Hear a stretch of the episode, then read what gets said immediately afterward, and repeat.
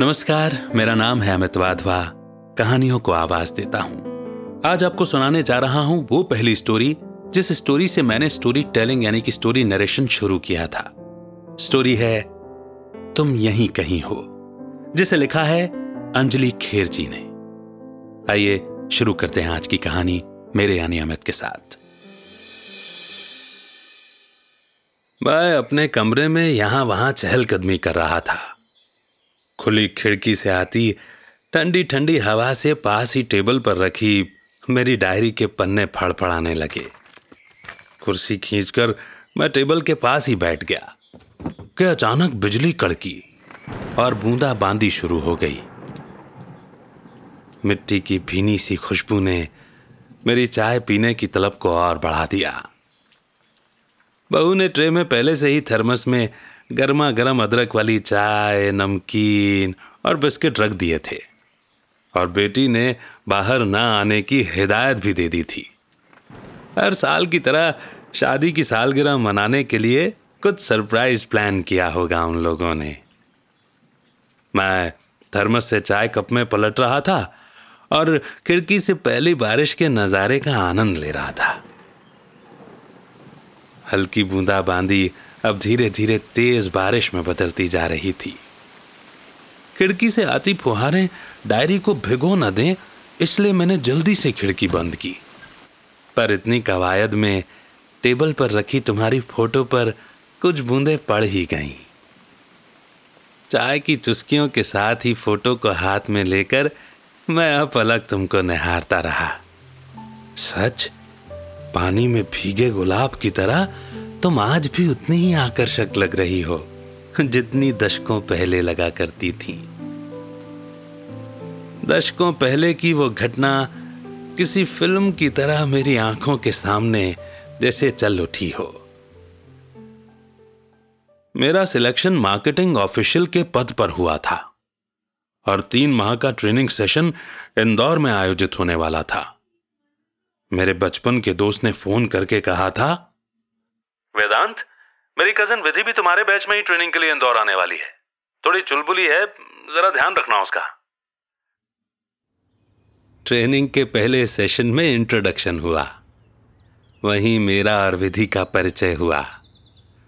पहले दिन चार सेशंस में अलग अलग सब्जेक्ट्स पर हुए लेक्चर्स में तुमने बढ़ चढ़कर भागीदारी करने से लेकर टी ब्रेक में चाय की खराब क्वालिटी को लेकर पुरजोर विरोध करने में भी पीछे नहीं रही। मैंने ही समझा बुझाकर तुम्हें चुप कराया। शाम को सारे ट्रेनीज ने मिलकर ट्रेजर आइलैंड मॉल घूमने का प्लान बनाया। हम सभी साथ साथ निकले। घूमते घूमते फ़ूड कोर्ट की ओर बढ़े। सब अपने अपने मनपसंद फ्लेवर की आइसक्रीम्स ले रहे थे। मुझे ध्यान आया कि विधि तो हमारे साथ दिख ही नहीं रही। कोई बोला, अरे, नई जगह है यार, साथ में रहना चाहिए। अब अगर कहीं भटक गई तो कहाँ ढूंढेंगे? वापस होटल भी टाइम पर पहुँचना है। देर हो जाएगी तो डांट खानी पड़ेगी। सभी साथी तुमको ढूँढने में जुट गए विधि को ढूंढते ढूंढते मैं बाहर की ओर पहुँचा तो देखा वो मज़े से चॉकलेट फाउंटेन देखने में बिज़ी थी। उसे तो पता ही नहीं कि पूरा का पूरा ग्रुप उसे लेकर कितना परेशान हो रहा है। मैं उसके पास पहुँचा और ज़ोर से फटकार लगाते हुए बोला, तुम क्या छोटी बच्ची हो जो हम लोग तुम्हारे पीछे पीछे घूमते रहे? तुमको अपनी ज़िम्मेदारी समझ में नहीं आती कि ग्रुप के साथ आई हो तो सबके साथ रहो। जहाँ मर्ज़ी हो, वहाँ भागती रहती हो। हद हो गई यार, तुम्हारे पीछे हम लोग मॉल भी नहीं घूम पाए और तुम यहाँ मज़े ले रही हो। ओ वेदांत आई एम सॉरी पर देखो तो ये चॉकलेट फाउंटेन कितना प्यारा लग रहा है। देखो ना प्लीज़ कहते हुए विधि ने मेरा हाथ पकड़ लिया और आगे की ओर खींच कर ले जाने लगी।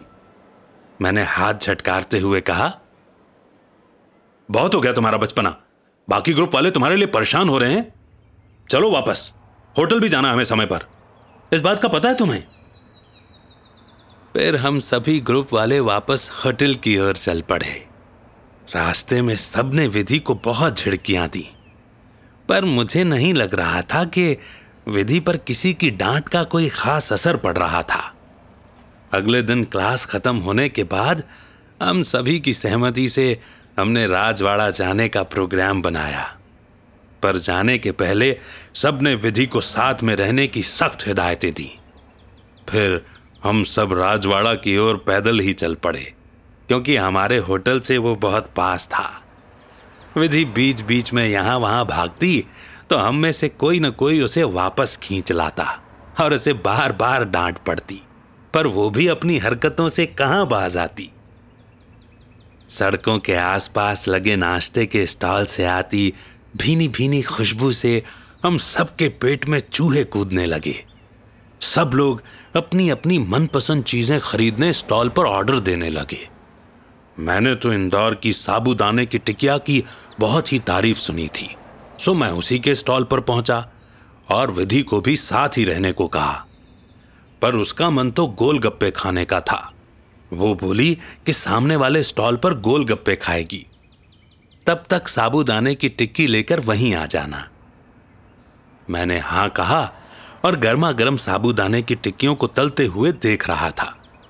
दोना थामकर, मैं दुकानदार को पैसे देने जा ही रहा था कि पीछे से भजन मंडली भजन गाते हुए आते दिखाई दी। मैं विधि को आवाज़ लगाता, उसके पहले ही भीड़ भाड़ और शोर शराबे के साथ में धक्का मुक्की में मैं पीछे की ओर चला गया।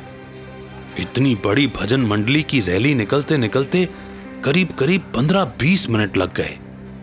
भीड़ छंटने पर जब मैंने देखा कि गोलगप्पे के स्टॉल पर विधि नहीं दिख रही है तो मेरे हाथों से साबुदाने की टिक्की का दोना कब छिटक गया, पता ही नहीं चला।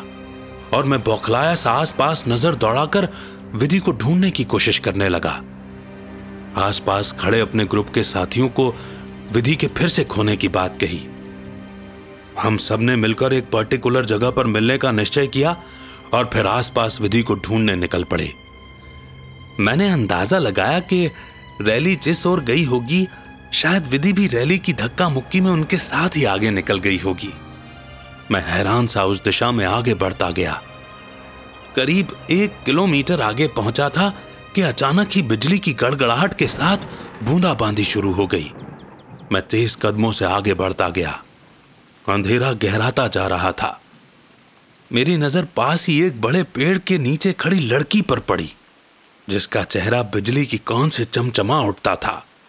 बूंदा बांदी से खुद को भीगने से बचाने के लिए दुपट्टा ओढ़े खड़ी थी। थोड़ा पास पहुँचा तो देखा कि यह तो विधि है। रोती हुई विधि ने जब मुझे पास आते देखा तो दौड़कर मुझे अंक में भर लिया और बोली, मैं बहुत डर गई थी वेदांत अच्छा हुआ तुम आ गए। गुस्सा तो मुझे इतना आया विधि पर पर मैं समय की नजाकत को देखते हुए चुप रहा। खुद को विधि के हाथों से छुड़ाते हुए मैंने अपनी जेब से रुमाल निकाला और उसके एक छोर से विधि के हाथ को गांठ बांधकर दूसरे छोर से खुद के हाथ को गांठ बांधी और विधि को चुपचाप तेज कदमों से चलने को कहा। बारिश की पहली बौछार में हम दोनों वापस राजवाड़े की ओर चल पड़े। मैं लगभग रूमाल से बंधी विधि को खींचते हुए उसे दौड़ा ही रहा था। हम दोनों राजवाड़े में निश्चित जगह पर पहुँचे। ग्रुप के बाकी लोग विधि को देखते ही उस पर बरस पड़े। मैंने सबको शांत किया और वापस होटल की ओर चलने को कहा। विधि हाथ से रुमाल की गांठ छुड़ाने लगी तो बाकी लोगों ने कहा, अरे, बंधे रहने दो रुमाल, नहीं तो फिर यहाँ वहाँ भाग जाओगी और हमारी आफत कर दोगी। रिमझिम बारिश में हम दोनों रुमाल से बंधे बंधे सबके साथ जल्दी जल्दी होटल की राह पर चलने लगे। मैंने देखा कि विधि की आँखें आंसुओं से नम थीं और वो कनखियों से मुझे ही निहार रही थी, जैसे माफ़ी मांग रही हो। होटल पहुँचने तक हम सभी लोग लगभग भीग ही चुके थे। मेन गेट पर पहुँचने पर मैं जैसे ही रुमाल से विधि के हाथ पर बंधी गांठ खोलने लगा तो विधि बोली, वेदांत, मत खोलो ना ये गांठ। क्या हम यूँ ही जीवन भर के लिए अटूट बंधन में नहीं बंधे रह सकते? मैं वादा करती हूँ, अपनी ऐसी बचकानी हरकतों से तुम्हें कभी परेशान नहीं करूँगी। मैं बहुत ज़िम्मेदारी से अपनी गृहस्थी संभालूँगी। विधि की ओर देखते हुए बिना उसकी बातों का जवाब दिए मैंने गांठ खोली और मैं अपने कमरे की ओर मुड़ गया। ट्रेनिंग सेशन खत्म होने तक हम सभी आपस में बहुत घुल मिल गए थे। आपस में एड्रेस और फ़ोन नंबर का लेन देन हो गया था। फिर मिलने का वादा करके हम सभी अपनी अपनी जगहों की ओर रवाना होने वाले थे। मैंने नोटिस किया कि विधि की नज़रें पूरे समय मुझे ही ढूंढा करती। शायद मेरे दिल में भी उसके लिए प्यार का अंकुर पनपने लगा था। जाने के पहले हम दोनों अकेले में मिले तो विधि ने रोते रोते मेरा हाथ थामा और बोली, वेदांत, मैं तुम्हारे बिना नहीं रह सकती। क्या तुम्हारे दिल में मेरे लिए जरा सी भी जगह नहीं है? मैंने उसका हाथ सहलाया। और अपना ध्यान रखने की सख्त हिदायत दी। फिर हम अपने अपने हेडक्वार्टर्स की ओर चल पड़े।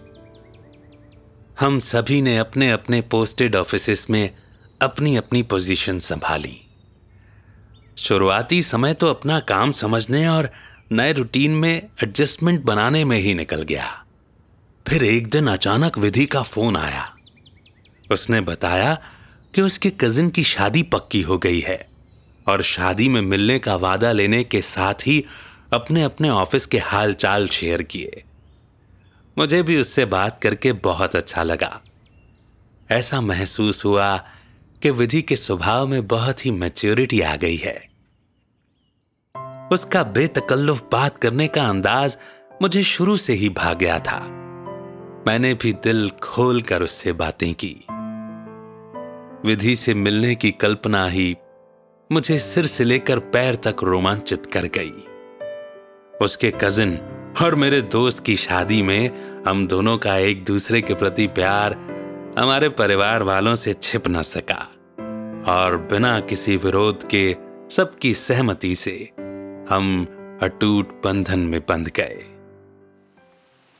सच विधि, अपने वादे के अनुसार बहुत ज़िम्मेदारी से तुमने न केवल मेरे घर आँगन को गुलजार किया, बल्कि अपने प्यार और कौशल से बच्चों में संस्कार के बीज बोकर तुमने मेरे जीवन को इंद्रधनुषी रंगों से लबरेज ही कर दिया। तुम मुझसे हमेशा कहा करती थी, मैं तुम्हारे बिना नहीं जी सकती, मैं तो तुम्हारे कंधे पर ही जाऊँगी।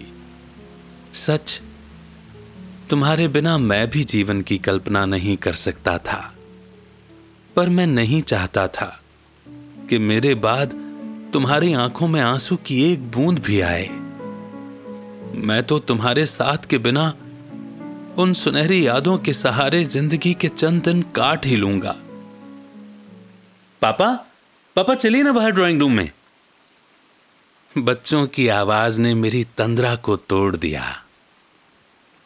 बेटी और बहू मेरे हाथ पकड़कर मुझे बाहर ले जाने लगी। पूरा कमरा विधि के मनपसंद गुलाबी रंग की सज धज के साथ दुल्हन की तरह सजा था। और बेटी दामाद हमेशा की तरह विधि का मनपसंद ब्लैक फॉरेस्ट केक लेकर आए थे। मेरे दिल की बात शायद मेरी बेटी ने जान ली और माँ की फ़ोटो लेकर आई और केक के पास रखकर बोली पापा, माँ आ गई। अब तो केक काटिए ना। फ़ोटो को देखकर यूँ लगा जैसे तुम कहीं दूर नहीं, मेरे आसपास हो।